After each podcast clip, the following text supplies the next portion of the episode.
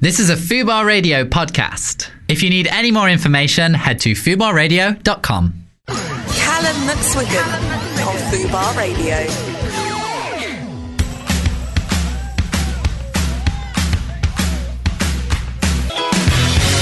Hello and welcome back to the Calum McSwiggan Show. Today I am joined by the absolutely incredible Tom Knight. How are you doing, Tom? Hey, I'm good. Thank you for having me. Thank you for coming on. Now, I want to talk about so many things with you today, and there are some like particularly topical things that have been in the news that I really, really want to discuss with you. But before we get into that, tell us a little bit about what you do, because I know you do a little bit of activism. You're involved with Pride in London. You're writing a book. You've got a lot of things going on. So.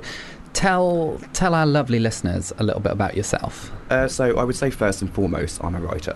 Um, Yeah. I write for Gay Times magazine. I have a column there online, and I also write for a number of uh, other outlets like uh, FS Magazine, sometimes the Standard, and the Metro. Yeah. Um, but also, uh, like you said, I'm an activist, um, predominantly for Pride in London, uh, but also on my own, tackling like HIV, mental health, uh, any issues we've got, and I think we've got a lot. And, and when it comes to your writing, um, do you find that kind of writing in the LGBT plus media, sometimes you're tackling quite, I guess, controversial issues. Do you find ever find that quite difficult? You know, I've, I've seen quite a lot of journalists who, who write for the kind of LGBT plus press um, come under a lot of fire and things like that because I think there are a lot of sensitive issues and they do need to be very sensitively handled. And I have read some of what your work and it always is that. But do you find it, it quite difficult? Um, it's definitely difficult, but I try to kind of write stuff that I'm more aligned with when it comes to like HIV, Yeah. mental health, and obviously I'm HIV positive and Yeah. I've struggled with my mental health in the past. So I try and always include a personal element into it, my own struggles. Um, but also, yeah, I do tackle other stuff, and when it comes to the activism, it kind of entwines with my writing as well. It can be tricky to please everyone, especially, especially when it comes to social media and Twitter and stuff. But I do my best, and I've generally had quite a positive response. Yeah. I have had quite a few trolls, but when it comes to the HIV stuff, but I think Really? T- Yeah. Tell me, tell me a bit more about the trolls. Are they are they kind of attacking you because of your status, or just I- disagreeing with your opinions, or uh, the worst case was a couple of years ago. I was in a press for making. Um, I was on Grindr, and someone rejected me because of my HIV status. Oh, and gosh.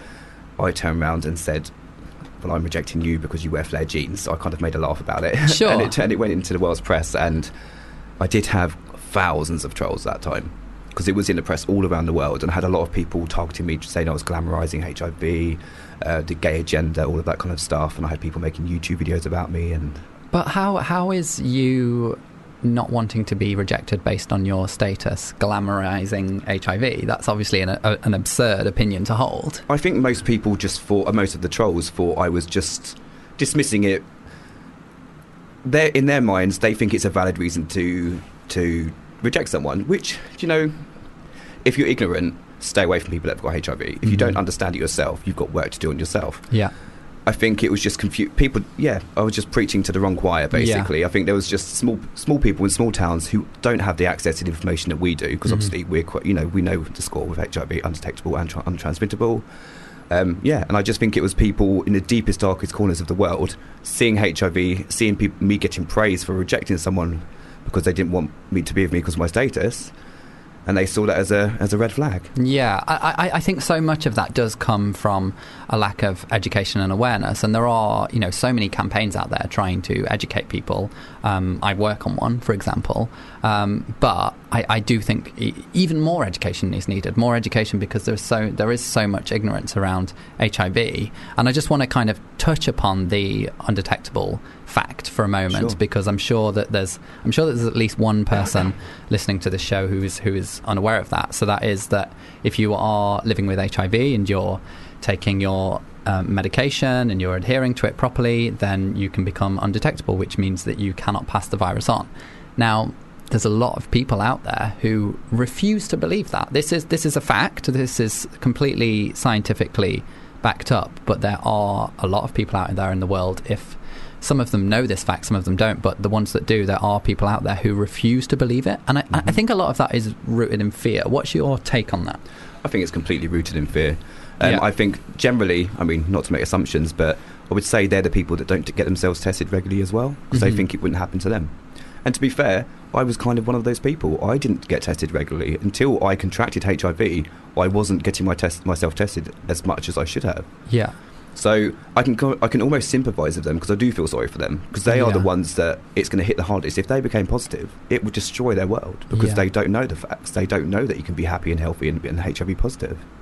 Yeah, yeah, I, I, th- I do think it's an enormous learning curve, and I, and I know so much of what you do is to try and educate people around that fact. What I try to do is I've had my like big moment with activism wise. I try to be just just a positive role model to someone that's got HIV that isn't you know, you don't have it doesn't have to destroy your life. You can still have a successful career, you can still have find love. You don't have to just date HIV positive guys. It doesn't change your world that much if you don't let it. Yeah, absolutely. I, I, I- definitely want to loop back to talking about HIV, particularly in reference to some of the things that have been in the news this week. But before we kind of delve deeper into that, I want to know a bit more about like your involvement with Pride in London, for instance, because that Sure. is such a an enormous event. Like, how many people does that attract? Millions, right? No, hundreds of thousands. The estimation, um, so from previous years, 1.5 million was last year. That's so many people. That does cover the whole festival. It's two weeks of festivals. We have like hundreds of events. So Yeah. it's not just a big weekend. I'll just point out. and and that must the, the, that there's so many people to please there. It's a lot Like, of people to please. Yeah, It sounds like an awful lot of pressure. it's a lot of pressure. Well, I think we all feel the pressure. I, like I said to you before, it just feels like it's speeding up at an incredible pace. It feels like it's tomorrow. It's not. Yeah. Um, we've got something like 80 something days. I should know, but I don't. um, but we're also, like I said, Pride isn't just that one weekend. We have dozens of events all around the year, and then during the festival we have hundreds. So we're working all year round. I know you know some of our volunteers. There's Yeah. about 250 of us that are working all year round, and then on the weekend itself, there's over a thousand of us. So it's a mammoth event, definitely. And I, I think it's I think it's really important to note as well that everyone working on it, at least I think everyone working on it is is a volunteer. People Well, are giving their time. so it's a lot of work. Yeah, it's a lot of work. We have, like I said, about 1,200 volunteers in total, and I think two of them are paid, and that's just so we've got those full-time bodies, and they're only for three months of the year. Yeah, I, I and I mean, hats off to you and every single other person who does volunteer their time to do that. I, I actually considered it, and then I was like, oh gosh, this sounds like an awful, awful lot of work. And I think like, you do enough, don't you? uh, yeah, but just like seeing, like, because I know a few other volunteers as well, and c- kind of seeing the amount of work and the stress and the pressure, and so much pressure to make so many people happy. Mhm. You know, 1.5 million people, like you said, that is so many people. There's a lot of pressure. So I was like, oh, I'm just gonna, I'll, I'll, I'll help from over here, guys. Well done. Keep, keep doing the you great can work. stand on top of a float or a bus or however you do it. yeah, I get, I get to do the fun bit. I get to dance around. But you said it's, it's 1.5 million eyes in front of us on the weekend, but then there's social media. I think Yeah. our social media reach goes into the hundreds of millions. That's so it's not just those 1.5 million eyes; they're enough. It's Yeah. going around the world, and generally the response is always positive. But like like the other stuff, um, the HIV stuff, there's always going to be negative. All we ask is people just voice their opinions in the right ways as well, because pride it belongs to all of us. Yes. And I, I think sometimes, and, and not speaking about Pride in London specifically, just speaking in general, I think sometimes there can be an awful lot of kind of, my opinion is the only one that's valid, and I see a great deal of that on social media. Um, and I think you know we're all we're all part of the same community, and we're all trying to do good things. We're all trying to we're all trying to do what we think is best, and I think there is an awful lot of almost. Uh, fighting sometimes on social media, both within our community and outside of it. And you know, I just I just want everyone to get along Hold and everyone to ha- hold hands in a circle, have a great time With gin, with gin, or plen- lots and lots of gin, preferably would be the would be the ideal. Um, we're gonna have some music now, um, and then we're gonna chat about some more things. Cool. Cool.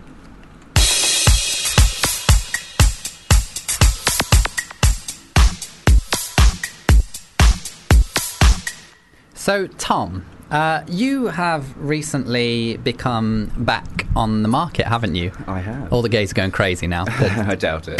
they're all rushing over here now to try and steal your heart. I think that's a pigeon. Um, so, so what has that been like? Because I, I, I, I cannot remember the last time I was in a relationship. We're literally talking like seven years. So, becoming like newly single, back on the gay scene. How how does that feel? Uh, I think mixed feelings because I'm I've got, I'm kind of over a relationship now. Um, happy single, Yeah. but definitely looking. Okay. I kind of know what I don't want. Kind of trying to figure out what I do want. Sure. So what what what don't we want? Um, Dickheads. someone that's got commitment issues. Yeah, that's Someone never that- never good. someone that has issues with honesty. I'm Yeah. not saying, don't think I'm referencing my ex here because I want to make that clear. He's probably listening because we split up about six weeks ago. And he probably Oh, so that. really, really recent. Yeah, Really, really recent. Um, yeah, really recent. But you're, you you seem to be handling it well. You seem to be fresh, f- bright-eyed, and bushy-tailed, and Well, I hope so. Um, we both knew it was going to happen. Okay. Uh, we did, like I just told you off the break. Um, we did try not to have a relationship. How does one try not to have a relationship, Tom? Well, we met each other about a year ago, and we got on incredibly well. Started ringing each other quite a lot. Yeah. Um, just the usual and stuff, and started to hang out a little bit more. Just calling it hanging out, even though like sex was involved. sure, I know that Dates and all too that kind of stuff, and just labelled it as hanging out. Yeah. um, and it just progressed from there, and then called each other boyfriend and then relationship, and went away for the weekend and all that kind of stuff. It sounds it sounds also romantic. It was lovely. Like we get on really well still. Um, it's just one of those cases that if we met in a different time or place, we would probably still be together. So so the relationship had to end because it's going to become. he's it- leaving London he's leaving in a few London. weeks. Yeah, Oh, that, well, that's just That's- devastating. yeah. And I'm not gonna. I'm not gonna lie. I ate a lot and like watch a lot of mo- sad movies. Yeah, well, you, you have to. You have to. That's how you. That's part of the healing process. it just wasn't. Like, we were both tormented because we both knew it was going to have to end, and our feelings were just getting more and more and more. Yeah. And it did escalate quite quickly. uh, But I suppose when you meet someone that's yeah, that's, there's nothing wrong with that always. I'm always kind of in two minds about like which way I prefer a relationship to end because like if it ends because like they break up with you or they turn out to be an asshole or something, it kind of gives you this. Well, they were fucking dickhead. Don't want to be with them anyway, and Yeah. it kind of gives you that almost freedom in a way. But then. Uh, but then sometimes I'm like, oh, breaking up in that way, it's almost like frustrating that you find somebody that you tough. worked so well with, Yeah. and then it it just have to end because of a matter of circumstances. Yeah, I'm, I'm not going to lie. I really struggled at first. For the first few weeks, I really struggled because obviously we both get on incredibly well. We spent a a hell of a lot of time together. We went away a few times. Um, yeah, we just really connected, and he wasn't. It was complicated. Let's just say that. Yeah, sure. he couldn't. We both knew it had to end, and it was a case of when. Um, I kind of wanted it to go on a little bit longer, Yeah, but I was just being a bit selfish. Sure. I know he did as well, but it would have hurt a lot more, I think, a bit later on down the line. Yeah, so it made more sense to be like, this isn't going to work, so it's better to end it now. Otherwise, we're going to get more invested, and it's Yeah. going to hurt a lot more. That is very grown up. It's really adult. We're still on each other's social media. Like we're still friends on Facebook. Like oh my god! this is the, I'm 31 years old. You've not burned photos of him or anything. I've not burned anything yet. Wow. Yet. Yet. Yet. There was a yet there. So now you're, you're now you're you're single and you're back on the market. Are you are you using the dating apps? I'm all over the dating apps right now. Unfortunately, I've tried them all out. Well, not all of them, but um, yeah, I've gone on the old Grindr, and Yeah. it's still the same. Honestly, I went back on there, the same old people. Sure. Literally, same taglines. Even um, I went on Tinder. How how did Tin- there was a hesitation there? Did Tinder- Tinder's Tinder's just. I think when you step away, because I stepped away from the apps months and months before I actually met Alex properly. Yeah. Oh, just said no. Uh-oh. Oh. Um, Bleep that, bleep that. I, I went. I took. I came off, off the apps months before I met him, so I had a bit of a break before that, and I think it's, it was actually really good for me and my self esteem. Yeah. Um, so going back on them, I kind of had this like fairy tale um, idea of Tinder, thinking, oh, it's the one for dates. You know, you're going to meet someone that wants to go on actual dates. Yeah, no. actual relationship. Yeah. No. No, you just can't. the only difference is you can't send pictures on there, and I think your Yeah. inbox isn't just full of dick pics. Uh, how how did you feel about Chappy then? I, do you know what? I've never used Chappy. You've not used Chappy? No, and they like I, I know them, and I've been to some of their events. Yeah. oh, you're such a bad person. I know I'm such a bad guy. I, what I like about Chappy is that, and uh, this suddenly sounds like it's sponsored by Chappy. It's not. Um, but what I like about Chappy is that you can specify whether you're looking for dating and relationships or whether you're looking for sex. okay, Um, and you can also change that on a daily basis. Or, depends what your mood is. and you can be in the middle. You can be like, I'm not really sure what I'm looking for. I'm open to anything. Like, so, and I really, really like that. I think I'll download it after this then. yeah, I would recommend, and I do find for whatever reason I get a lot more luck with guys on Chappy. I think I went on one date ever on Tinder, Okay. um, and it didn't end well. um, Chappy, I've been on quite a few Yeah. dates, and also met a couple of friends. Started out with dating, and they became friends. So, yeah, I, I, it kind of works for me. I think I'll give Um, it a go later, definitely. yeah, I'm very picky though. I sit there and I, I- and I swipe left all day long. I don't I don't know what I'm waiting for. I'm just I need to I think I need to lower my standards. I just prefer meeting people in person. I'm like I'm really old fashioned when it comes to that because you could be incredibly good looking and have like nice you know, dress nicely, but there could be the smallest thing that annoys you about them. You just don't know. Mm.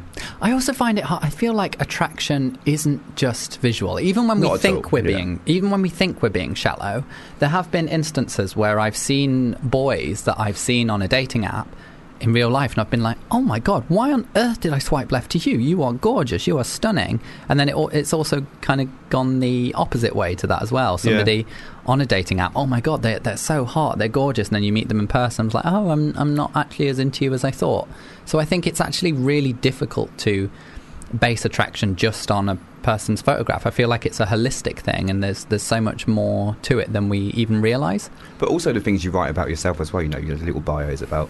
I just leave mine blank because I don't know what to say. Easier, definitely easier. I don't know what to say. What did what does yours say, Tom? Um, I think it just says easygoing guy or something like that. Looking for, not sure what I'm looking for. I don't know because I I'm not. I don't know.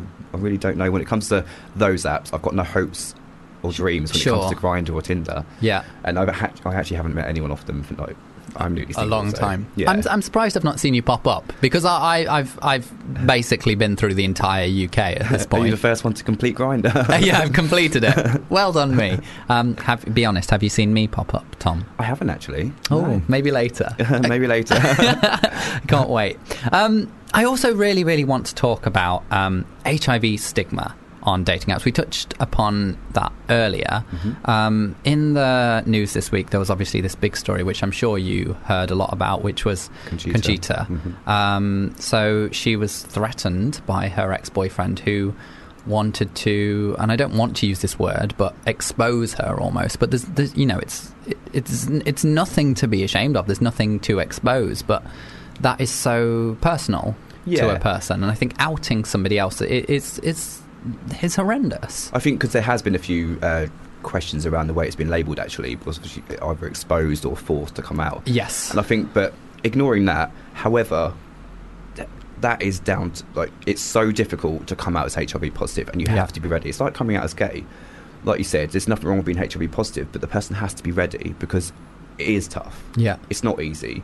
You're, you are going to get negative comments. You're going to get a lot of negative comments. As someone that is that is out publicly and talks about it um, on a regular basis, you still get people throwing you shade. You don't always. Mm. It's not always so obvious either. You don't always hear that those words where they call you dirty or like infected, that kind of stuff. It's the underlying subliminal stuff, like um, just the way they treat you sometimes changes. Yeah.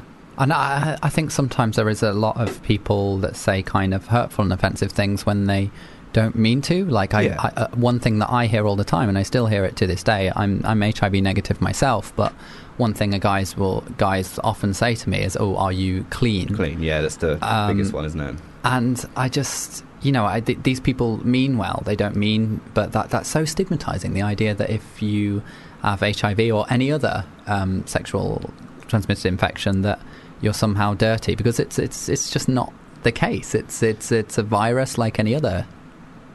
Yeah, I think, yeah, I generally there's no harm or foul meant there. Um, it's just a little bit of ignorance there. Yeah. Obviously, if people generally, if you know someone that's HIV positive, I don't think you would refer to them as being not clean. I Yeah. think clean it definitely has had its day. It's not used as much now. Mhm. Um, it's definitely some, one of the biggest ones to keep in mind. Yeah. I, I, I think it's really, really great how, um, going back to Conchita, how she handled the situation, though. And I think that was the real kind of silver lining of it all. I mean, it must, I, I, I can't imagine how it felt for her um, having to go. Oh, do we use female pronouns for Conchita? Do you know what I was thinking about this earlier? I generally, when you call her, Chinchi- I generally say her. Yeah. Personally, and I've, I have met her and I've worked with her. Yeah. Um, and she doesn't mind. Okay, we'll, I've never been we'll- corrected. we'll, we'll stick with her. Um, but yeah, I just think I just think she she handled it so so well, and despite having to go through that, and she's uh, you know it's a real.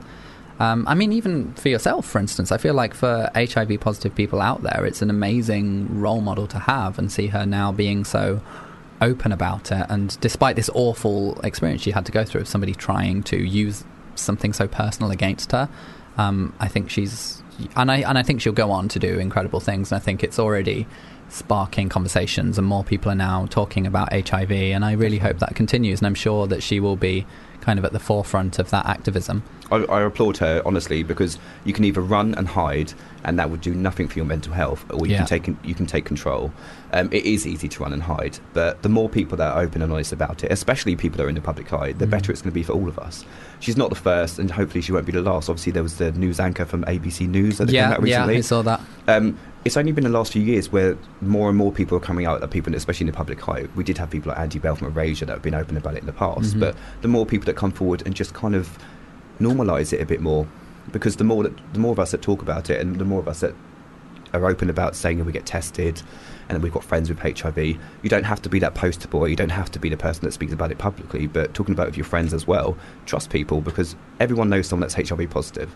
I think if people knew that, it would change attitudes on a faster basis. Yeah, I think I think people don't realise how common it is. Um, I think in uh, again, I may have this wrong, so do correct me, Tom. I think in in London, it's something like one in seven gay men Yeah. are living with HIV, which Yeah. is an enormous amount of people. So, you know, it's I, I you, like you said, I feel like everyone does know someone with HIV. You get on the tube to work, and somebody on the train with you is probably HIV positive. It's a very very normal thing, and I think seeing more people, particularly people like yourself, like Conchita, like other celebrities out there who have HIV, seeing that really does help normalise it. And I think that's a really really positive thing. Yeah. Um, let's have to celebrate that. I well, I was going to play some Conchita, but she's gotten away from me. Um, I'm going to find her. There she is. There's my girl Conchita. Let's have a little. You know what? We'll have Conchita later. She's she's not cooperating with me right now. Let's have let's have a bit of uh, Sanctify by Years and Years.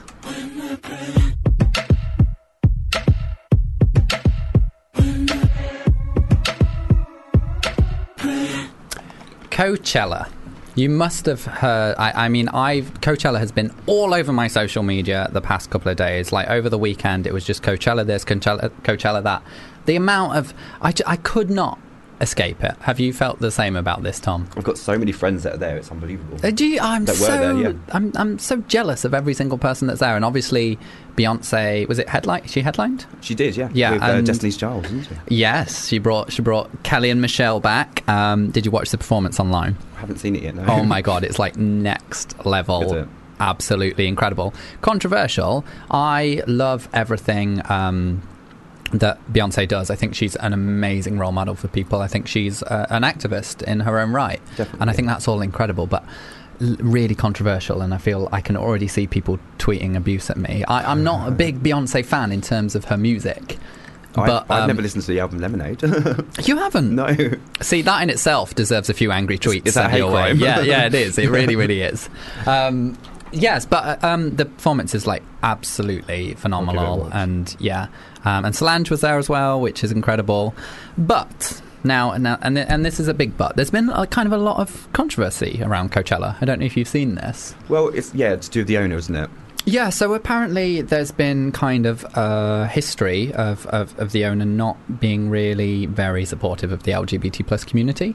Um, and I think it was Cara Delevingne that um, actually said, you know, I'm not going to Coachella, and this is why, because there's this kind of track history, there's this track record there. Didn't she still go there?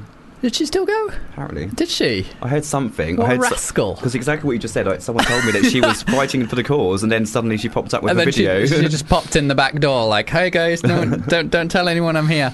Um, but apparently, it's not as true as it seems because you know when I first heard this, and it was something that I'd heard in the past that apparently like the owner of Coachella has this kind of almost borderline homophobic history. Um, but apparently, like even if that was the case, and I don't know if it is or not, um, that they're now really really supportive of LGBT plus organisations and doing loads and loads of great things. So I guess the question is it's a matter of people changing. Now, where do you think you stand on that? Because, I mean, we could look at people like Hillary Clinton, for instance. Mhm. Um, you know, her track record of being pro LGBT plus was not that good, but she, I genuinely believe she completely changed her mind and completely do. turned over a new leaf, and she became this amazing ambassador for LGBT plus people. Um, so you know, it's a matter of change. So, it, in regards to Coachella, what do you think? I think, yeah, it's, it is definitely a matter of change, and I think when it comes to festivals, they're quite brutal events anyway. Yeah. And I think people do suffer, and especially like you go all the way to VIP, and you go down and down and down, and you've got like lower and lower economy. I think there's always going to be parts and elements of it that aren't exactly that fun and muddy and all that kind of thing. And I Mm. think people, different groups that can't afford certain tickets might get left out and feel underappreciated. Yeah. But there have always been LGBT artists there. Yeah. So- So, that in itself. It's, I think we don't know enough about the actual situation. He definitely has a track record of not being great on LGBT, Yeah. but he could do a lot more. I think. Yeah, and, and uh, but it does it does seem hopefully like that it's starting to go that way a little Yeah. bit more now, um, which is a great step in the right direction. And I, and I, and I think you're absolutely right. I do think that these things are often a lot more complicated than they seem, and it's not always a The size of completely black event- and white situation. Yeah, the size of that event. You know, if you, I'm guessing I've never been to Coachella. I've just seen pictures of it, but there are hundreds of security. Yeah. So there's probably 10, 20 different security firms. So when it comes to individual staffing groups, uh, different types of bouncers and security, they're not always from the same outlet. They don't always have the same training. So you might get problems with one set of guards that you would never get with another.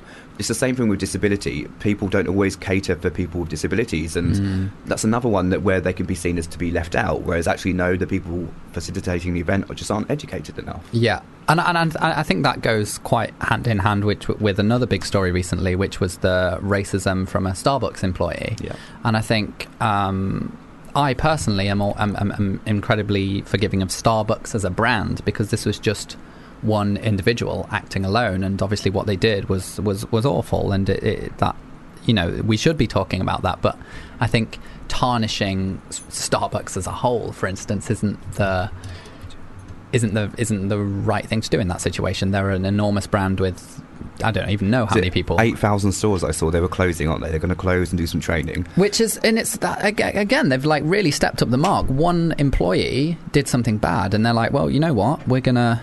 That's good PR though. They're, they're PR. nipping that in the bud right now, so there's no way of wiggling out of it. Yeah. They're taking accountability, um, but they're also progressing and growing as well. But like you just said, it's one store out of thousands. You just don't know what happens. So Yeah, yeah, absolutely. Um, well, speaking about Coachella, Tom, um, we're going to play a little bit of porn or not porn now, um, and the theme this week is Coachella itself. So you are going to have to figure out whether my sound effects here are from porn or whether they're something from Coachella. And I'm actually going to join you with this game. So I also have no idea the answers to these questions. Um, and our lovely producers are going to tell us if we are right or wrong. So, would you like to hear our first Coachella or porn sound effect? I'm excited. Here we go.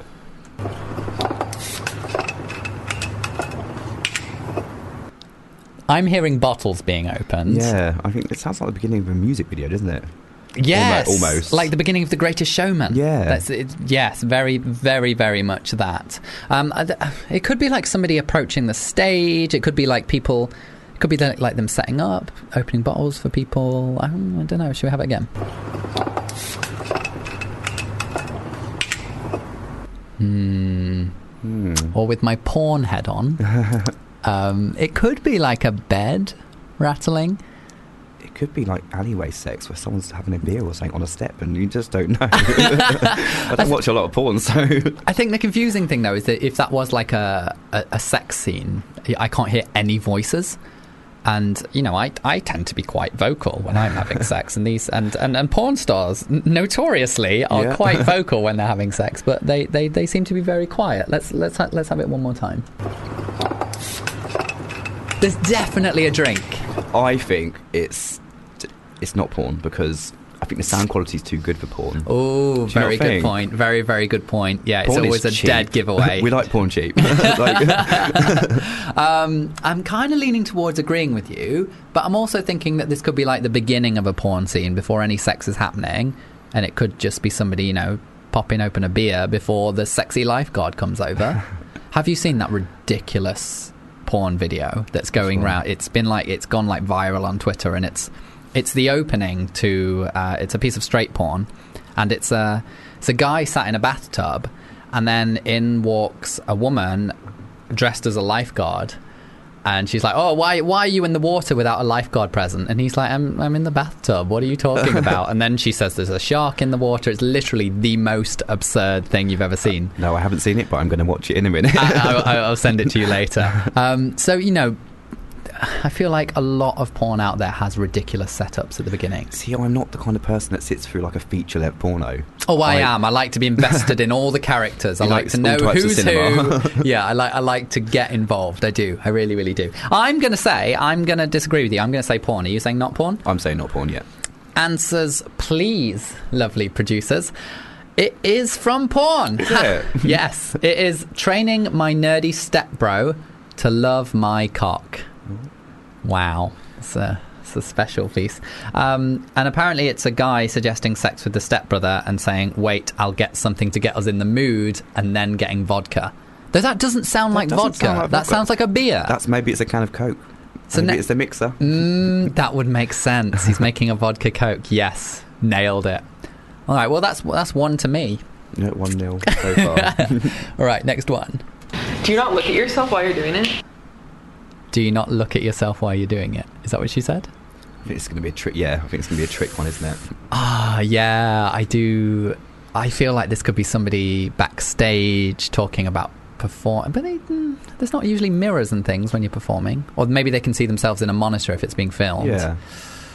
Or maybe it is just a porn star talking about having sex under a big mirror. It's too obvious, though. I think. Who do, who could it be though? If this was like a performer, let's hear her again. Do you not look at yourself while you're doing it? That voice does sound familiar. That sounds. That voice sounds really, really familiar. See, um, yeah. Doesn't sound like a porn porno. I may recognise that from porn. weirdly, Tom, like okay, well, I've not even told any of my friends this yet. Um, weirdly, recently, I've like started like delving into the, the, the straight porn world. And I know this is bizarre because I'm a, I'm a homosexual man. It's and I not am bizarre. I know quite a few people that watch straight porn. Really? And then the other way Ga- around. gay but I know men? I know a lot of women that watch gay porn. Yes, I've heard, I've heard of a lot of women watching gay porn. I just, I, it's something a bit different, and I'm not looking at the woman. Basically, I'm only, I'm exclusively looking at the man in the situation. But, and I say it like I've done it a lot. I've done it like twice, but like, I'm just intrigued because it's a whole world. I never really, I've not delved into that world and since I was like 14 years old and pretending to be straight with all my friends. We've all been there. so yeah, I've been having a little uh, peruse. So maybe that's where I recognise her voice from. Let's have her one more time. Do you not look at yourself while you're doing it? I'm calling bullshit, and I'm saying that this is not porn, and this is from Coachella. What yeah, are you saying? Yeah, I'm saying I'm calling bullshit too. hmm We're agreed. Lovely producers. Yeah, it's not Yeah. porn. This is Josh Peck. Oh, him. Who's Josh Peck? I don't know. No, I meant like. I, I, um, reacting to YouTuber Coachella outfits with Morgan Adams, Shane Dawson, and Ryland Adams. There we go. Mm. Um, I would have never guessed that in a million years. But we got it right. yep. Not porn. the most important thing. All right, it's 2 1, Tom. Y- you can still win this. I can. Is it one more? There's, there's three more. Three more. Three more. Brilliant. One evening as the screens came on. Hmm. Hmm. I mean, I'm very confused how this could be porn. I mean, it seems like it's quite clearly from Coachella, Yep. But but oh, it could be a red herring. but then it could be a double bluff. Let's li- listen carefully to what she's singing about.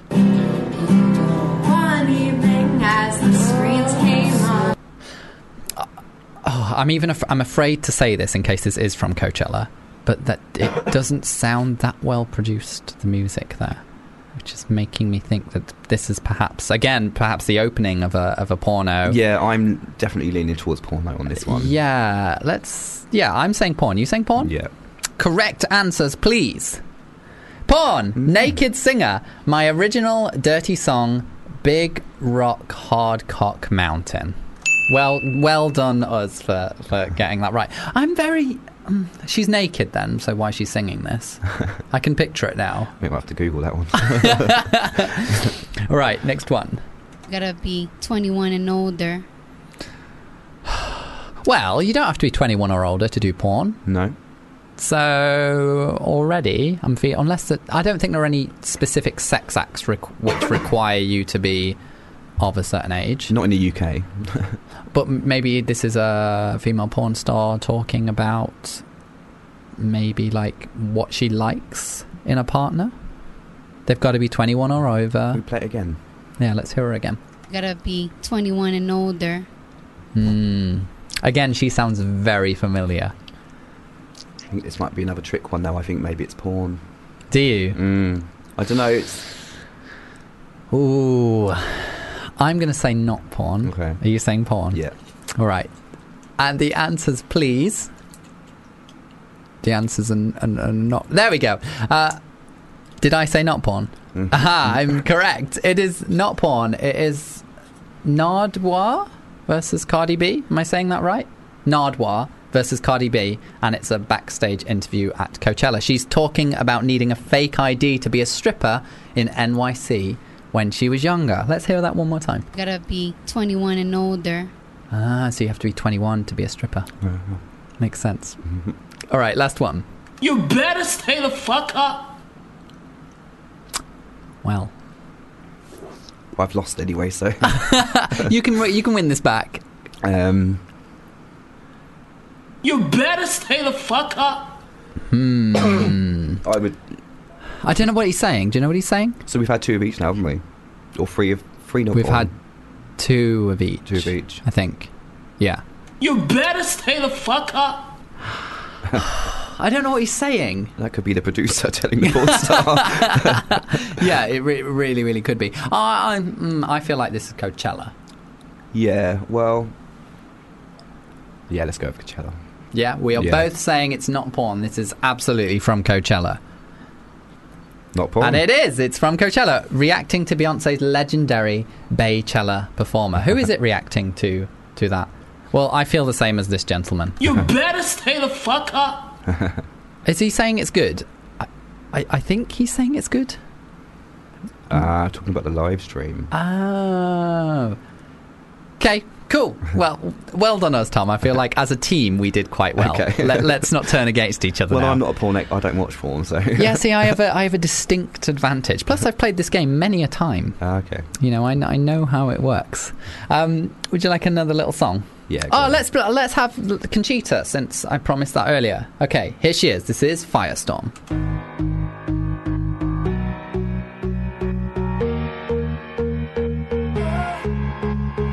Love is like a potion, it's a chemical. Fubar Radio presents Sarah Love and How was your week off? You know what? I did a gym induction in this last week. You what? As in, you got inducted into a gym, Yeah, as in like they sort of train you. and then you don't go back because it's like, oh my god, I got to do all that. Yeah, but they're still taking money out of my account. I guess I'll go there.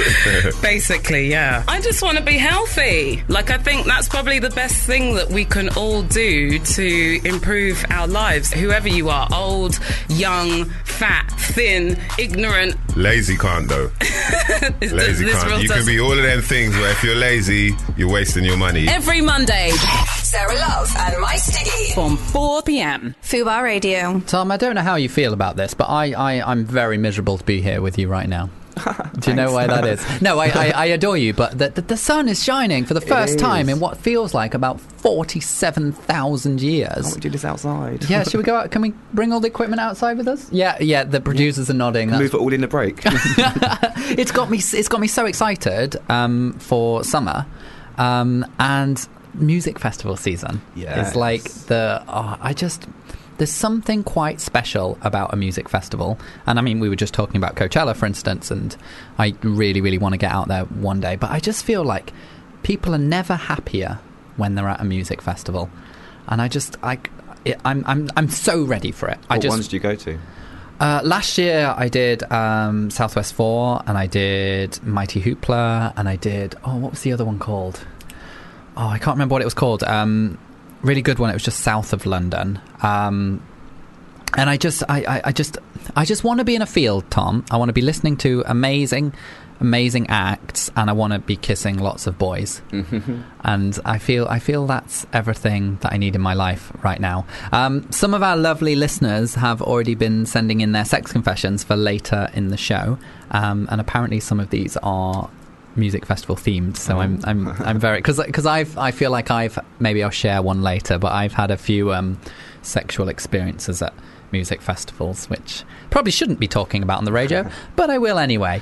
If you are listening and you do want to confess something, whether that's a sex confession or, or maybe you just want to talk about sex and relationships, whatever you want, you can do that by emailing callum at com. It's all completely anonymous. We're not going to say your name or anything like that. So feel free to share your naughtiest secrets with us. Maybe Tom will do one as well. No pressure, Tom. Maybe, Maybe. He, he looks terrified. He looks terrified. anonymously.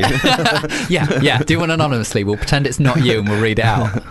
Um, so yeah, do do do email in if you do want to share something. Um, and we're going to be speaking to one of the lovely organisers of the amazing Mighty Hoopla Festival in just a couple of minutes. I went. Have you been to Mighty Hoopla, Tom? I haven't. No, I missed it last year. Oh, you missed out. You missed it. I had- Definitely going this year. Like, yeah, you have to go. I had like one of the best days and evenings of my entire life. Like, it was absolutely phenomenal. So, yeah, we are going to be chatting to the organizer of that in just a couple of minutes.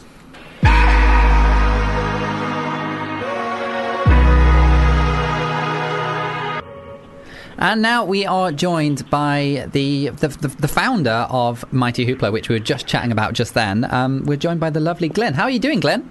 I'm great, Calum. How are you? I'm really, really good. Um, I'm going to be honest with you, Glyn. I, I, I'm feeling a bit, a little bit jealous and left out at the minute because Okay. apparently you and our lovely guest Tom Knight already like know each other.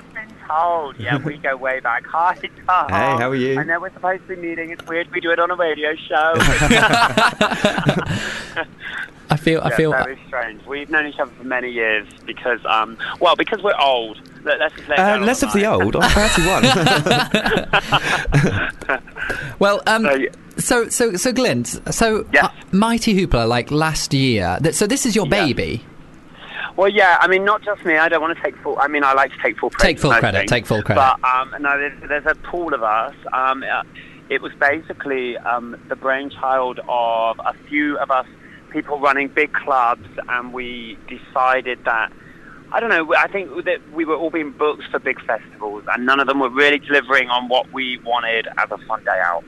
So we all came together. It was it was uh, us, so me the, and Amy from Sink the Pink, and uh, Guilty Pleasures, and Rebel Bingo, and a lot of a lot of big places um, that were putting on similar experiences, and then we all came together. And and over, you know, this is our third year, and it's slightly changed, and there's a few different people involved, but I think it's a more fully realised version of what we wanted to create now than ever before, which is basically a nuts fun day of great acts and um, and East London's finest.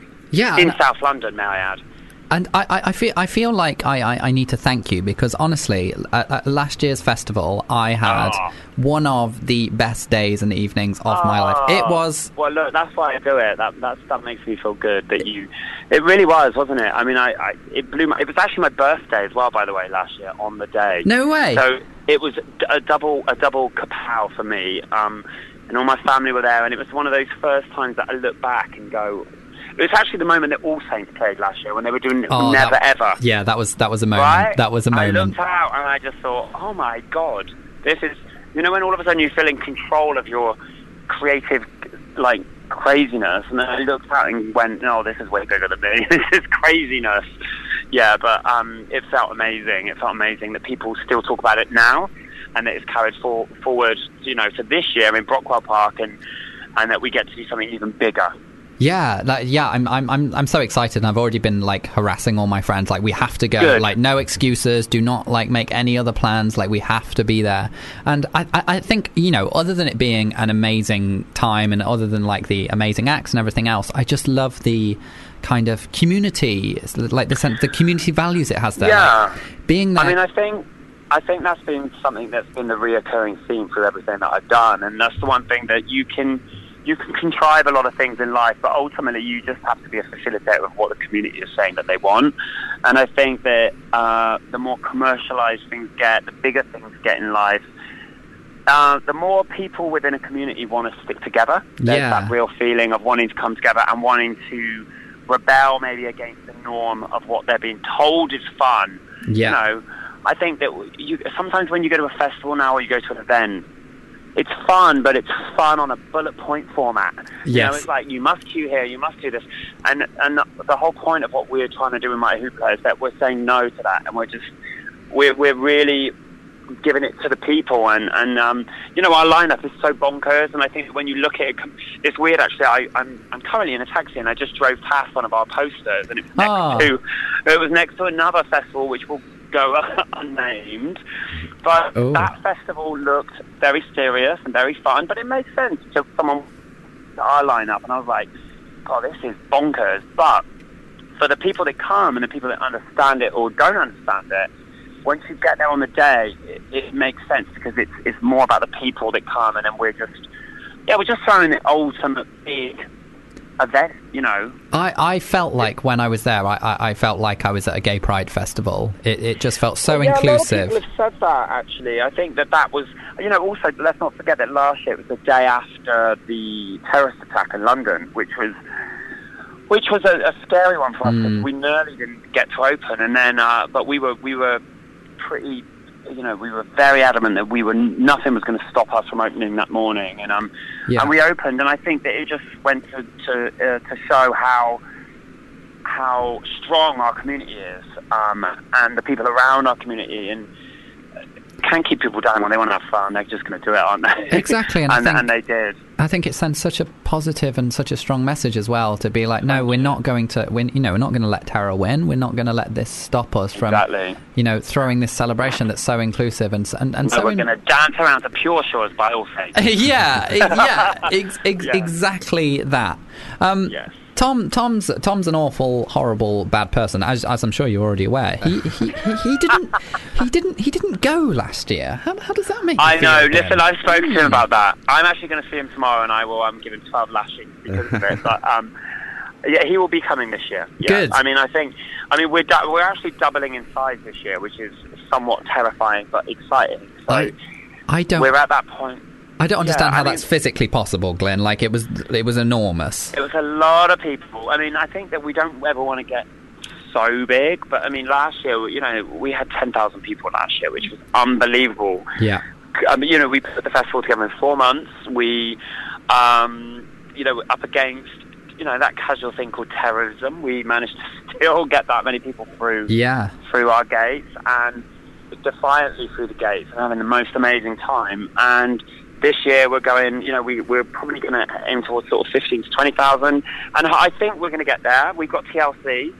Amazing. You know, we've got, I think our lineup this year is just, is international. It's pretty phenomenal. We've got Lily Allen. Amazing. Um, I mean, TLC have never ever done this. is Their first, only their second ever UK date. Their first ever UK festival. no way. Um, it's Lily Allen's UK festival excuse, exclusive, so she's going to be doing all, all songs from her new album. Wow. So yeah, we've we've I, I feel like what we're offering this year is super exciting, and I know that there's the one thing that we do. There's a lot of surprises on the day. I know a lot of things that are happening. I just come from having a glass of wine, so I should stop talking because I'll tell you.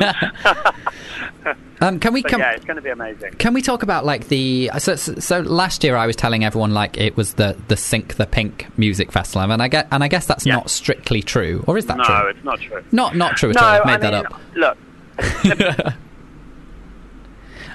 Um, yeah, so, so, so that's kind of what how I was selling it to people last year. But I, I loved the Sink the Pink performances, and I specifically loved um, the Years and Years headlined last year. Oh no, we have lost the lovely Glyn. I'll I'm sure we'll get him back in a moment. I'll I'll continue what I was saying. Um, so Years and Years headlined last year, and it was honestly I think probably the best performance I've ever seen. It probably in my entire life. Years and Years are my favorite band, so that helps. But it was just an, a celebration of just being camp and being fabulous and all these other really really amazing things and just uh, it, it was absolutely amazing tom you must have seen like online you must have seen the pictures and the videos Yeah. and things I've seen. I've actually been up close and personal to Olly performing. I was um, when we done BST Yeah. um, a couple of years ago. I was actually at the side of the stage when he was on stage, so that was quite fun. He definitely works that stage. i think I am back. ah we got glyn back there you Sorry, are I'd love to say it's because I'm in like Biarritz or the south of France, but I'm in Hackney Wick. Glamorous. uh, we would we- Um, We were just sorry, talking about um, about uh, you know Sink the Pink and how the kind of collaboration between Years and Years and Sink the Pink headlining the festival and just that Yeah. amazing display of I don't even know what to call it of you know celebrating. Well, so that was a very that was a special moment for me because Olly's a friend of mine, and we've been talking. I knew Olly before the band was even together, yeah, and he used to come to Sink the Pink, and, and we we've been speaking for about doing something for the right thing. I always say with people, you know, it has to be the right thing, and so that was a completely one-off bespoke show that me and Olly had worked on together. It was amazing. Um, I mean, it was intense. There was a lot going on. Yeah. But there, you know, there was there was running machines on stage. There was twelve dancers. There was a, a ton of glitter. Nearly swore. Um, but yeah, I mean, it was um, it was a lot. And you know, this year, I mean, I'm not. Let's just say that a few of the artists appearing on our stage this year will be having huge surprises Oh. that you wouldn't normally get at a festival. We're going to be doing stuff really, really. Um, like real, you know, a real bespoke offering. The, the thing that I want to do, I always used to love those sort of smash hit poll winners party performances, or Yeah. those those Brit Awards moments where someone would come out, and I think it's no. oh, I think we may have have we lost Glyn again. Oh, I want to hear what he was going to say. Oh, I'm so excited to hear what what he had to say. Oh, uh, oh no, Glyn, we've lost you. Oh no, right, okay, there we go. All, all better. um, I feel I feel like we've we've unfortunately lost the lovely Glyn. Um, but it was it was a massive pleasure um, to have him on the show. Um, Mighty Hoopla this year. Do we have dates for when that's out yet? I don't know if have the dates been announced. Are tickets currently available? Um, yes, apparently, apparently they are. Um, I have the information. Oh, here we go. Mighty Hoopla takes place on Sunday, June third. So make sure you do get along to that. I will be there. Tom will be there, won't you, Tom? Yep, I'll be there. If he's not, I'm going to be livid with him. He's going to get more than 12 lashes. um, I honestly cannot wait um, for the festival. It's going to be amazing. Make sure you do get along. Shall we have some? Shall we have? Some, I, I miss Glyn. I do. I miss Yes, him. I wanna know what the Brit moment. What was his Brit moment? I don't. I don't know what he was going to tell us, and I'm, I feel a little bit. I feel a little bit heartbroken that we didn't even get to say goodbye to him. That Darn Hackney Um, Wick and their terrible signal. Yeah, God damn it, Hackney Wick, get it together. Well, w- we love Glyn. Um, let's have a little bit of Hurricane.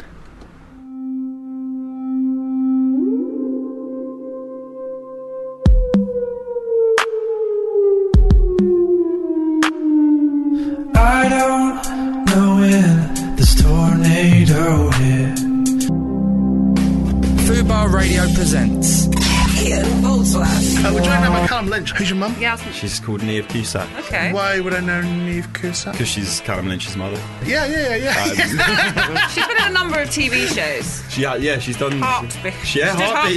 Yeah, Was she not going out with the Nick Berry character or Not married going to- out, I didn't married watch to it. She's him? going out with the Nick Berry character. Yeah, in in Heart. I can't. Yeah, I can't remember Is your the dad name of it. Nick Berry? No, it's, he's not. He's not. Oh. Are you sure? I don't think so. I, have you met Nick Berry? talk You sure? Have you met Nick Berry? How quick did we go from fucking think- promoting Are you this show to have you met Nick Berry? Every Monday Ian Boldsworth. From 2 pm. Fubar Radio. We are back. You are listening to the Calum McSwiggan Show. You know what, Tom? You know, my favourite thing about presenting a show on Fubar Radio is that is that every now and then it all it all goes terribly wrong, and um, I kind of I kind of love it because you know who wants a polished BBC Radio One show when you can have me fumbling around and pushing buttons and and not knowing what any of the buttons do. um, Tom and I are going to be playing a little bit of Two Truths and One Lie now. Um, I want to get to know a little bit more about you, Tom. So, you, I believe, have prepared three facts about yourself Very quickly. very, very, very quickly. Um, two of those are completely true. Yep. And one of them you completely fa- fabricated. Is Mhm. that correct? that is correct. Tom didn't even know what two truths, one lie was until about forty-five seconds ago. So he's he's he's he's rushed through preparing these.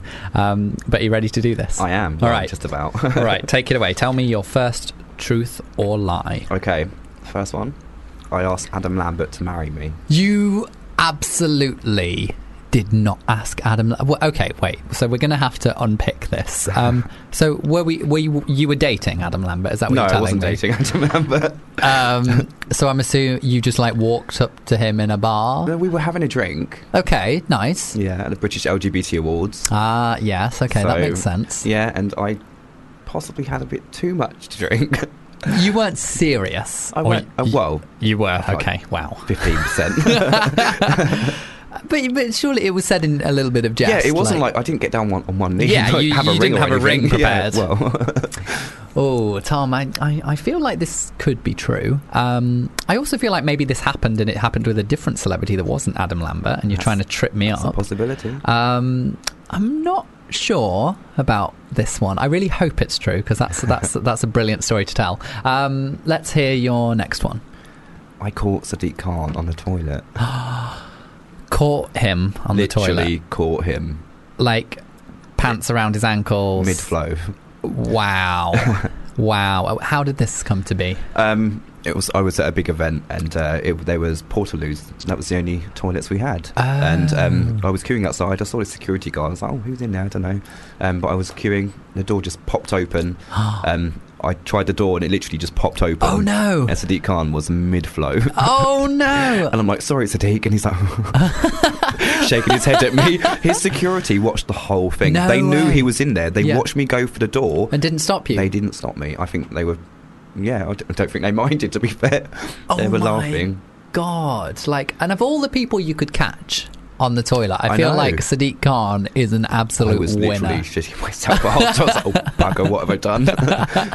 That's, I mean, it wasn't your fault. You were just seeing if the door was working. Was he? Ma- he was he mad? um, no, not at all. No, he he, No, he like laughed it off. Yeah. Did you then like wait for him to come out and have a little bit of a laugh or No, no? I kind of like dived in there so I could hide. yeah, I feel like I might have done the same thing in that situation. God loves Sadiq though. Yeah, what a he's- hero He a is man. a good guy. He's fun. He's a lot of fun. Yeah, and uh, you caught him with his pants down. Um, I'm going to be absolutely devastated if you've made that up. Okay. I'm going to be so disappointed that, that, that you've lied to me about such an amazing thing. So I'm really, really hoping that one's a truth. I just hope he's not listening. Oh, I'm sure Sadiq listens all the time. He's never missed a show. Always tunes in. Clears his calendar. Calum McSwiggan show at 6 p.m. on a Wednesday. Here he is. All right, let's hear your third one. Third one. So I had my first ever relationship was with a girl. Six months, long term relationship. Uh, but I feel like, uh, so like a serious adult relationship. Yeah, like before, you know, the first one where it wasn't just like holding hands, and just being girlfriend and boyfriend. Like I was at the end of um, secondary school. Yeah. First ever like met the parents and like Oh, wow, normal okay. life that kind of thing. Yeah. Yeah, okay, that makes sense because, like, I, I, I mean, I could say the same thing. Like, my first girlfriend was at the age of four, and then I dated a lot of girls until I was about fifteen. And then I was like, yeah, not not really into this anymore. um, but yeah, this is like this was a serious thing. I feel like that's very believable. Yeah. Um, so six months you were together. Six months. Yeah. Um, did you consummate this relationship? Um, define consummate. Did you have sex like rabbits, Tom? Not like rabbits, no. but you had a More like little bit awkward of squirrels. sure, sure. Um, and how was meeting the parents? um, it was weird because obviously I kind of knew I was gay. Oh, Yeah. So you were like, But oh she was, god, I'm she was going like my best friend. Um, so I did, you know, I convinced myself at that age I was bisexual. I didn't know, Mm. really know what was going on, and um, obviously I knew that. And meeting the parents, like with the dad especially, what are you doing with my little girl? And I'm like, yeah, I'm not. I'm not a promise. I've, Yeah. I've no desire to do anything with your little girl. If not I'm, a lot. What are you doing, Daddy? We're fooling around like awkward squirrels. is what we're doing. Um, I kind of did this thing in school when I got to kind of like 15, 16 years old. I did the thing of like my best friend was a girl, and I told everyone I had a crush on her. And my and then like the guy I had a crush on, I told everyone he was my best friend. so I like did it the Covering your tracks. covering my tracks. Not very well, might I add. I think everyone figured that one out quite quickly. Um, ah, see, what? Would, hmm. Again, this sounds like it could be true. You're a good liar, and I and I applaud you for being Well, a manipulative snake. Well done, well done for that. Um, tell me your first one again. Asking Adam Lambert to marry me. See, all of these sound so true. I just, I, I, want them all to be true, and I'm going to be really disappointed if any of these are a lie.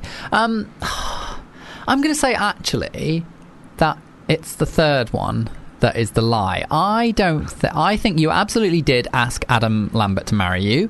I think you did catch Sadiq Khan with his pants around his ankles.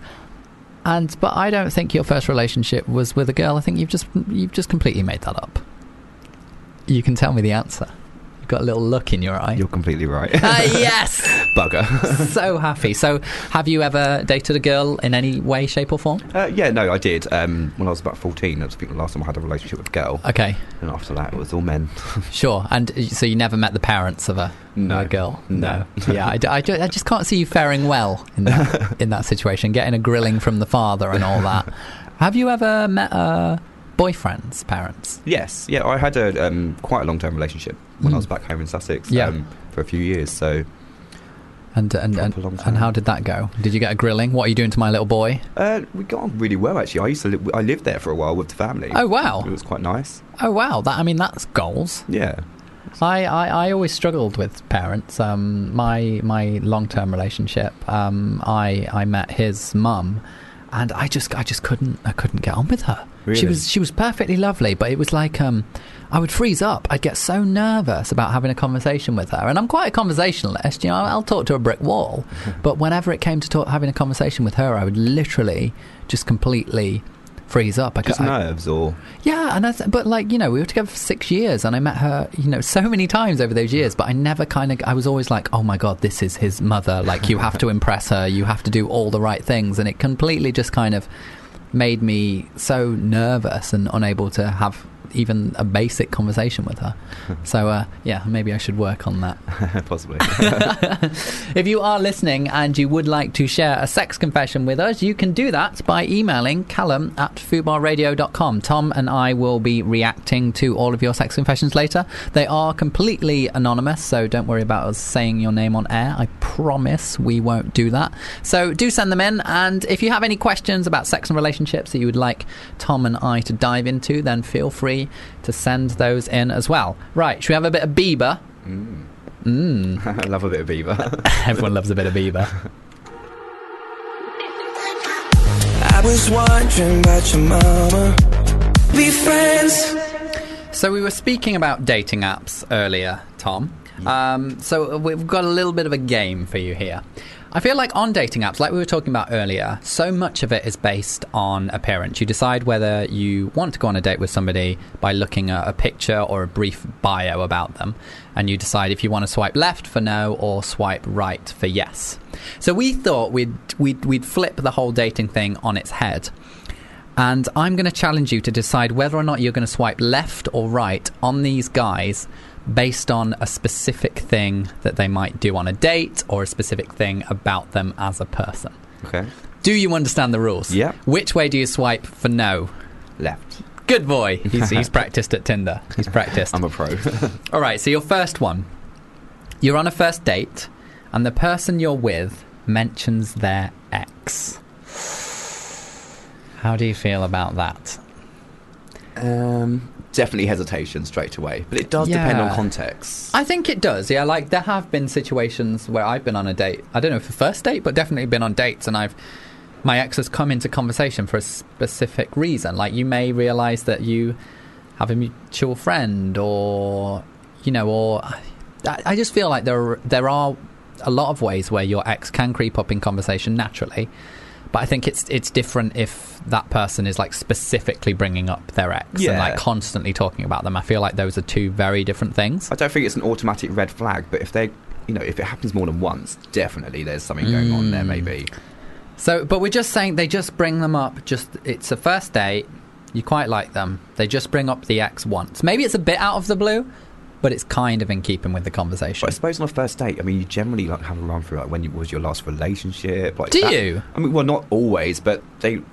It does come up. Like, when's your last relationship? When was your last boyfriend? So that could be the reason it comes up. You don't know. I have never had that conversation No? on the first date. No, maybe that's where I'm going wrong. Uh, yeah, no, I I always keep it like really light and breezy on Yeah, the I first do. date. Like, oh, what uh, what movies have you seen recently? Oh, how was that? Uh, maybe I'm a shit conversationalist. Maybe that's what it is. Um, so what are we saying? I think I would I would write I would swipe right on this person. Yeah, it wouldn't put me off of them, but it does depend on context, and it does, you know, if it was a if it kept happening, that would make me think twice about a second date. So you're swiping right for now, For now, but yeah. you reserve the the right to Reserve the unmatch right them. to get rid, yeah. good, good, good. I think I think that's a good decision. All right, your next one is you're out with a guy and a drunk randomer starts picking on you. When your date notices, they don't get involved. I have mixed feelings about this. I have Um, mixed feelings too. Tell tell me, tell me what you think. if he doesn't get involved at all and doesn't say if it's you know some people don't like confrontation Uh-huh. but if they don't like confrontation they take you away from it with them Mm. if they just don't get involved and just let leave you there on your own then um, it's a swipe left straight away if they just don't care whatsoever then they shouldn't be in my space I think you're completely right. I think you know I don't. I, if some drunk randomer starts picking on you, I think actually sometimes the worst thing to do in that situation would be to react and Yeah. escalate it further. I think the best thing to do in that situation is to remove yourself. And I would like to think that the person I was on a date with would help facilitate that. They would help get me out of that space and help with that. Them being like, "Oh, leave him the fuck alone," I don't think that's helping, and I think I would actually find that a turn off. yeah no they i would agree If aggressively they- got if- involved. it could go like you said it can go both ways if they actually went a bit ott about it and got Mm. aggressive or i don't know um, yeah i think if they didn't but if they did nothing whatsoever and just turned a blind eye that's a complete turn off Yeah, same. Like they, I would want them to check that I, even if it was just a first date, I'd want them to check that I was okay, and and you know, like I said, help help get me out of that situation, for instance. Um, so I, I'm saying I'm gonna swipe right on this person. Swipe right. Is that a That's good. I'm saying I, I'm I'm swiping right, like based on the fact that he's not like aggressively getting involved with the guy. Or yeah, no, I like agree. that. I completely agree with that. Yeah, We're in, a, we're in agree- agreement Mm-hmm. twice, Tom. All right, your next one. You go back to someone's house for the first time to do the dirty. I love what's been written down here. you go back to someone's house for the first time to do the dirty. They have Justin Bieber plastered all over their room, bedding included. Swipe right and the bedding. left. Oh dear. Um, I love that we were just listening to Justin Bieber. That wasn't intentional. That's a complete coincidence. so um, this may be me you're on a date with at this point. Um, do you they- have Justin Bieber bedding? Yes, I do. I do. No, I don't. I don't. I don't. I I, don't. It's just do. Sean Shawn Mendes bedding is what I have. Um, you know. Um, See, do you know what? I wouldn't actually. I don't think I. I'm not too judgy when it comes to that stuff, but like all Justin, if it was all over the walls, all over the bedding and stuff like, my OCD would be more triggered. I think. I think I'd be more upset with their lack of, you know, interior design Yeah. skills than the fact that they love Justin Bieber. A nice, tasteful, like ten foot picture of it on the wall, maybe. yeah, no, like I, th- that wouldn't bother me Yeah. at all. I'd be like, oh god, love the Biebs. Um, and you know, if you have a few, if they were a massive Justin Bieber fan and then they had a couple of like, I don't know, Justin Bieber memorabilia or whatever, I'd be, I'd, I'd ask them about it. I'd be like, oh right, you love Justin. Tell, tell me why you love him so much. Uh, but I think bedding. Justin Bieber bedding, I'd be like, right, tell me the story around this. I hope this was like a gag gift from a friend and it's like laundry day or something and that's why it's on your bed. Yeah, like, walk me through and far, explain. it? if it was just genuinely they adored Justin Bieber and had their whole room plastered, including the bedding, oh, they would have to be like next level man of my dreams for me not to swipe left, I think. yeah, no, I have to agree. I think. Yeah, Um, yeah, too much. So I, I'm, I'm swiping left. Mhm. Yeah, I mean, we're in full agreement, Yeah. Tom. We're, we're, we're doing well. So far, what's next? All right, the, the, the final, final one. Your date steals a candle from the center of the table. You don't realize until you get out of the restaurant and they show you. Swipe right or left. I'm gonna. I'm not gonna lie. Like that's not gonna put me off. I'll probably be jealous he got in there first. It's a nice handle. Like, oh, I'm well gutted. Like, give it to me as a gift Yeah. at least. I'm kind of with you on this. Like, uh, you know, steal, uh, stealing's not good, but it's a, it's a candle. It's a Sometimes things fall in bags. Yeah, it's not oh, our fault. no, it slipped right off the table and got and gone in my bag. What what are you going to do? and it's a restaurant. They've probably got hundreds of them. And I kind of like people who like to break the rules and be a bit naughty sometimes. You know, like a, a candle being stolen from a restaurant isn't gonna. That restaurant's not going to suffer for that. At least I wouldn't think so. well, if he's stealing candles, that's okay. If he's stealing cars, maybe not so much. It's a different thing, and I feel like as well it would have to be in a quite playful, like, oh look, look what I nicked. I needed a new candle for my room. Like it would have to be quite they'd have to be quite jokey about Yeah. it. I think if they were like, I nicked this candle because I need a new candle for my house, and they were very serious about it, I think I'd be like, okay, you're absolutely crazy. Bit of a kleptomaniac. I think I'm going to swipe left on this one. But I think uh, I, I'm imagining this to be quite a fun, playful thing. Um, I was once on a date, first date with a guy at an event, and he swiped a bottle of wine. All the alcohol was for free anyway, um, but they were pouring it into little glasses. And he, when the barman wasn't looking, he swiped an entire bottle of wine. And this, to me, is kind of in keeping with that. Yeah, like like it's it's kind of harmless, it's kind of playful, it's kind of fun. So, Yeah. I, based on that, I'm going to swipe right. Yeah, no, I'm agreeing with that. Yeah. Yeah, uh, we agreed on all four. Look at look at us go. Look at us at being good judges of character. I wish us long and healthy relationships. That I'm sure they're just around the corner. I wish you could kind of do Tinder in real life like this. I actually would prefer that completely. Prefer Yeah, that. like It'd be so much easier. Tinder asks, like, let's just pretend Tinder or whatever this new app. It's a new app. You and I are going to create it, and it asks you like the most random questions about yourself, and then it gives people those answers, and then they can swipe left or right, and maybe then they can see your photos, and then decide if they want to I was a bit you. worried then you were going to say like you're just going to get a line of like hundred people and just going to walk. On, no, no, left, left, right, right. No, no. no, let's let's not do that. That, that that would be very problematic. I feel. Um, do we have another song, Tom? Yeah, go on. All right, this little ditty is for you.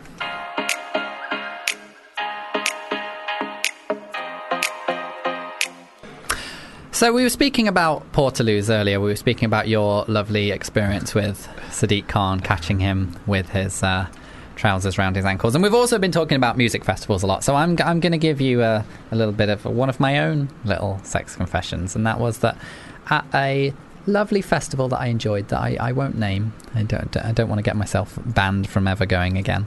Um, but yeah, last year I went to a certain festival. Um, and I, for the first time ever, and I feel like I, did- I feel like this isn't that unique. I feel like a lot of people have probably done this.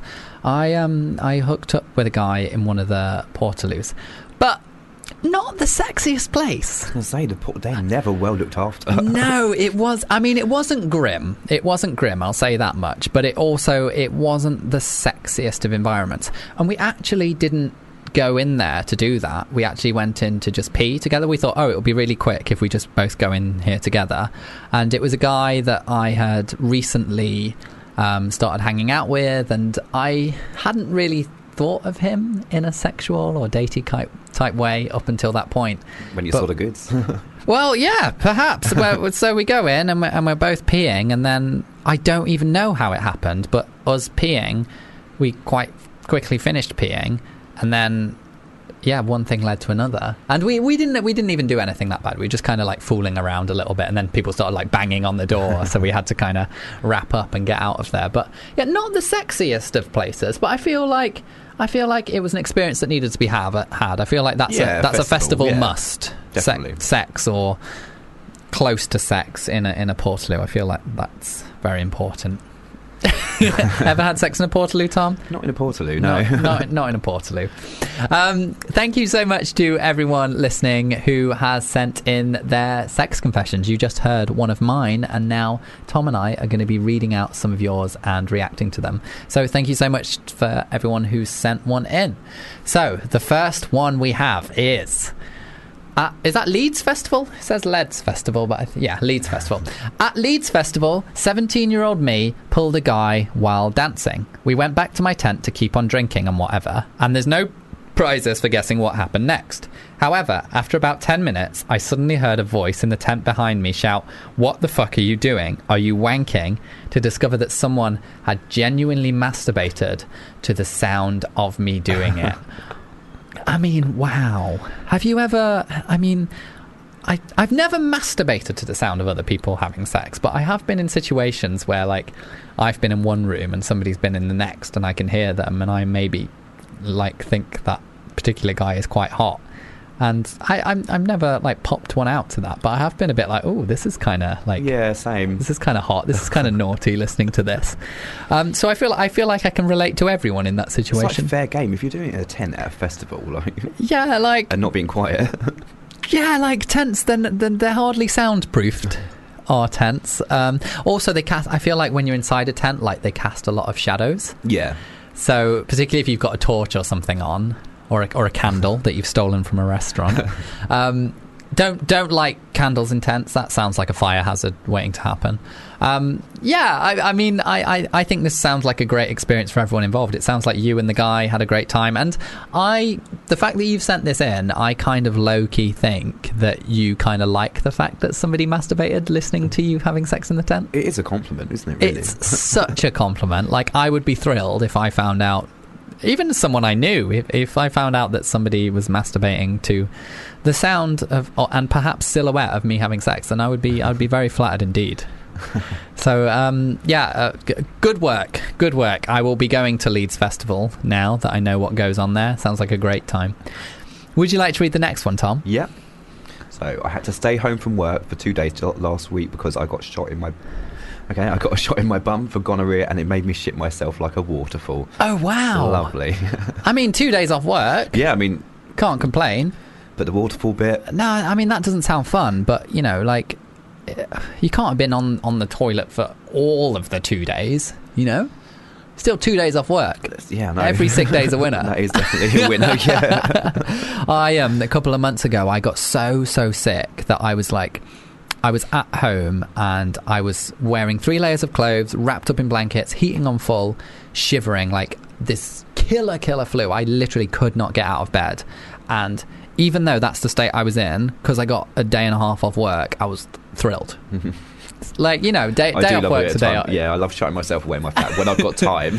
yeah, exactly. So um, sounds sounds like a good time. I'm kind of interested though in knowing like that how getting the shot. Uh, I I had gonorrhea once, and I had to have the exact same thing. They did an injection into my bum, which just got rid of it, cleared up. Um, completely. Um, I'm interested to know like why that made them shit themselves like a waterfall. yeah, because I think I've had that. They didn't do that to me. Yeah, as far as I'm aware, that isn't a usual side effect of getting treated for gonorrhea. So if you are listening and, and you're worried about going and getting tested or worried about going and getting treatment for gonorrhea, then then then don't because that um, 99.999% that is not a usual side effect. And also, it could have been a coincidence. Yeah, it could have been something there. Could have so- been something else. Um, but I'm, I'm I'm so sorry that, that, that, that that's the experience you had. But at least you got the treatment you needed, and I presume it all got cleared up. So good good good for you. Well well done, everyone. Right, and two days off work as well. You know you can't turn your nose up at that. All right, next one. One time, my friends and I were having a casual night at the pub that ended up getting a little bit crazy. Basically, we got way too drunk. I was complaining about not having sex for a while when the one gay friend in our group suggested I let him give me a blowjob. Because I was so drunk, we went to the bathroom together. I have to say it was a pretty good blowjob, and at no point I felt like he was forcing me into doing it. Very important. I thought I was straight. Now I'm not so sure. Okay, did not see that coming at the end. I've just had to reread it. I was like, oh, wait, wait, wait. Straight I was like, man. wait, hang on a second. I just assumed everyone in this situation was gay, but this guy is now straight, and he's listening to this show as well. Hello, Thank, thanks for listening. hey. um, I, I I think it's pretty cool that you were open to experimenting with your gay mate. Um, I also really, really appreciate that you really made it quite clear that he wasn't forcing you into it, and even though you'd had a couple of drinks, that you were completely consenting and happy with it. And it sounds like you were still happy that that happened, which is really, really important. Um, and it sounds like you had fun. Um, but at the end, he says, "I thought I was straight. Now I'm not so sure." So perhaps this was his sexual awakening. Perhaps he's Yeah. realizing he's bisexual, gay. I mean, the key is like not, not not to put too much pressure on it and just kind of see what happens. Yeah, and I, I'm also interested to know if you know you perhaps think you might like this guy now. Um, if he wanted to give you a blowjob, then it sounds like he might like you. So maybe this is the start of a beautiful, beautiful relationship. Oh, is it a romance, Tom? This is this is all I can ever hope for. You know, one day I'm out with my straight mate, and he's like, and I'm like, oh, shall I give you a blowjob? And he's like, yeah, and then I do, and then we fall in love, and that's the story we tell on our wedding day. I need to get some more straight mates. if this is what happens with Isn't it called a bro job? a bro job. Oh god, I hate that. I really, really, really hate that. And just on the note that if you are straight and experimenting, that is 100% a thing that happens, and it's 100% legit thing that happens. Like mm-hmm. many, there are many people out there, men, women, non-binary people, who experiment, and it doesn't define your sexuality. I don't think who you know your sexuality is what you define it as, and it doesn't matter who you have had sex with, who you've experimented with. You're able to define however you so choose. So, yeah, if you do decide that you are straight and you just you know had this little experience for a bit of fun, then also good for you. You don't have to put a label on it. Yeah. Do you want to read the next one, Tom? Yeah.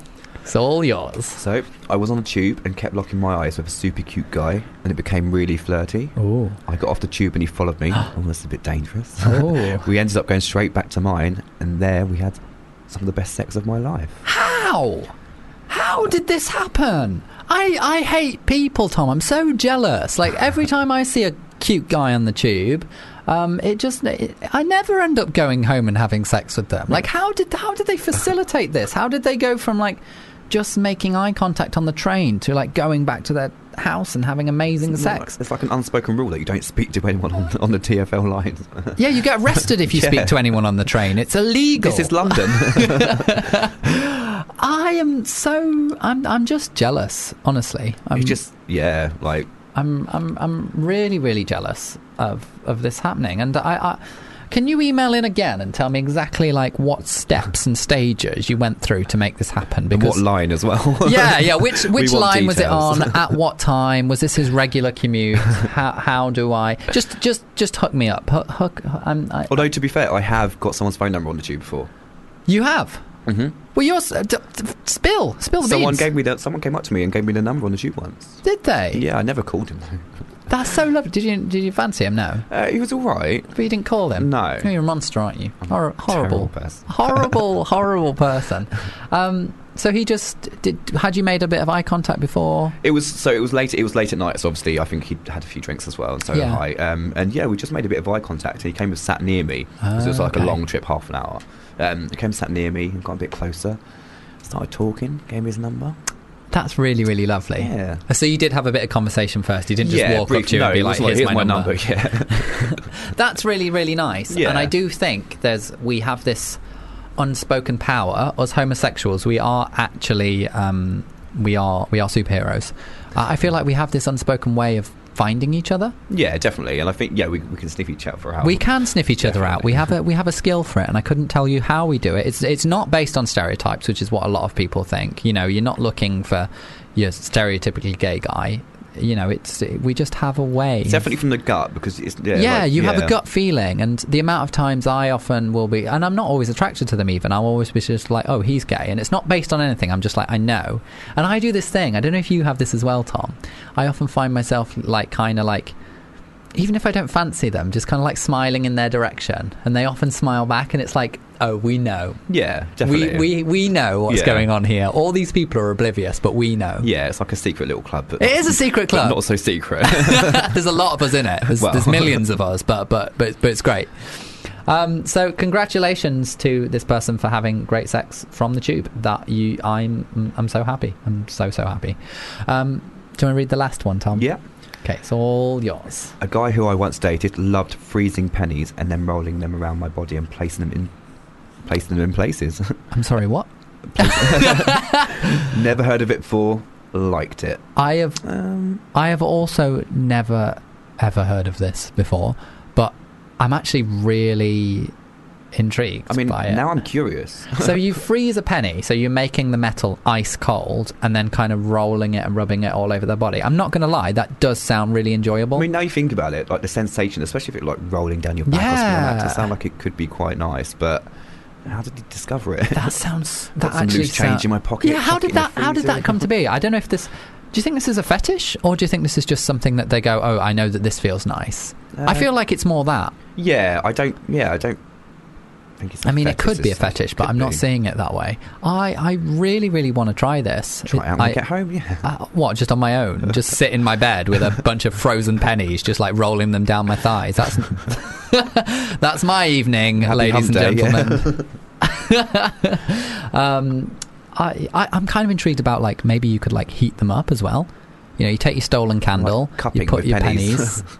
You know, warm them, make them nice and kind of hot and warm, and then like roll them as well. And the sensation must be quite nice, especially if you've got it like rolling down. Yeah, it could be quite nice. I feel like you could have two buckets of pennies. One bucket, it's like the pennies are really hot, and one bucket, they're really cold. And you just kind of like rub them all over you. We can call it arcading. Arcading!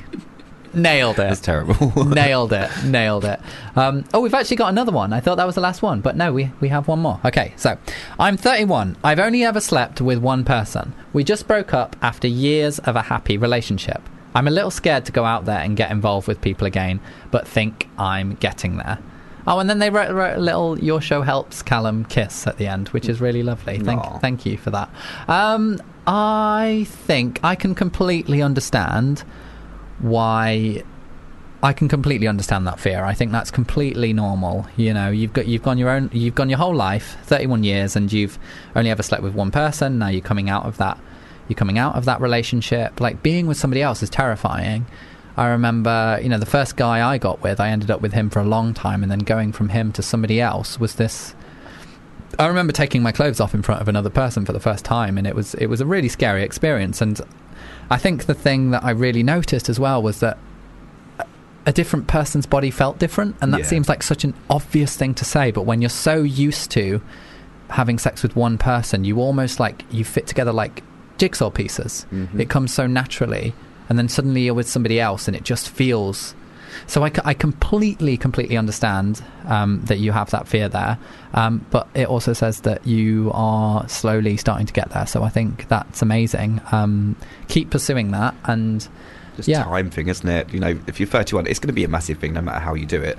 Um, especially if you've just slept with one person. But time, yeah, time heals everything. doesn't it? time time does heal everything so yeah t- and take your time with it there's no there's absolutely no reason to rush into anything and i'm sure it will happen naturally and i'm sure you're going to have amazing sex with the next guy and if there are more people after that uh, amazing like yeah go go go you um and i really hope you have yeah i really hope it all works out well for you tom this Yeah. brings us to the very end of our show Aw, I know. it's been fun. It's been it's been absolutely amazing having you on, um, and also like we we've discussed such so many important things on this show, and I'm, I, I, it's just been an absolute pleasure having you. Um, If people want to kind of follow what you do, because you do, you are working on a book. Yeah. Um, so where can people follow you, and where can people find out more about you and everything you're up to? Uh, Twitter mainly. Um, I do have a Facebook page as well, but and I'm just getting my website revamped at the moment, so it's down, ready for the book promo.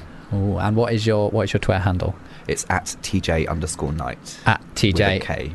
under. Oh, you have to make it Night with a difficult. There's always one who has to make it difficult, isn't there? well, it's generally me. so yeah, it's it's Night with a K, and uh, and everyone should go and follow you because I I've I, I've followed you for a very long time now. Yeah. Um, and we've sparked up a little friendship. So Aw. it's it's uh, yeah, it's been an absolute pleasure to have you here, and Yeah, everyone should go and follow everything you're doing. Um, should we have one final song, Tom? Yeah, go on in. I think this is one of your to- choices. I've never heard of this song in my entire life. Um, but yes, this is Feel It Still by Portugal the Man. I'm not very good at music. See you later, guys. Bye. If you enjoyed this podcast, please don't forget to rate and review us on iTunes.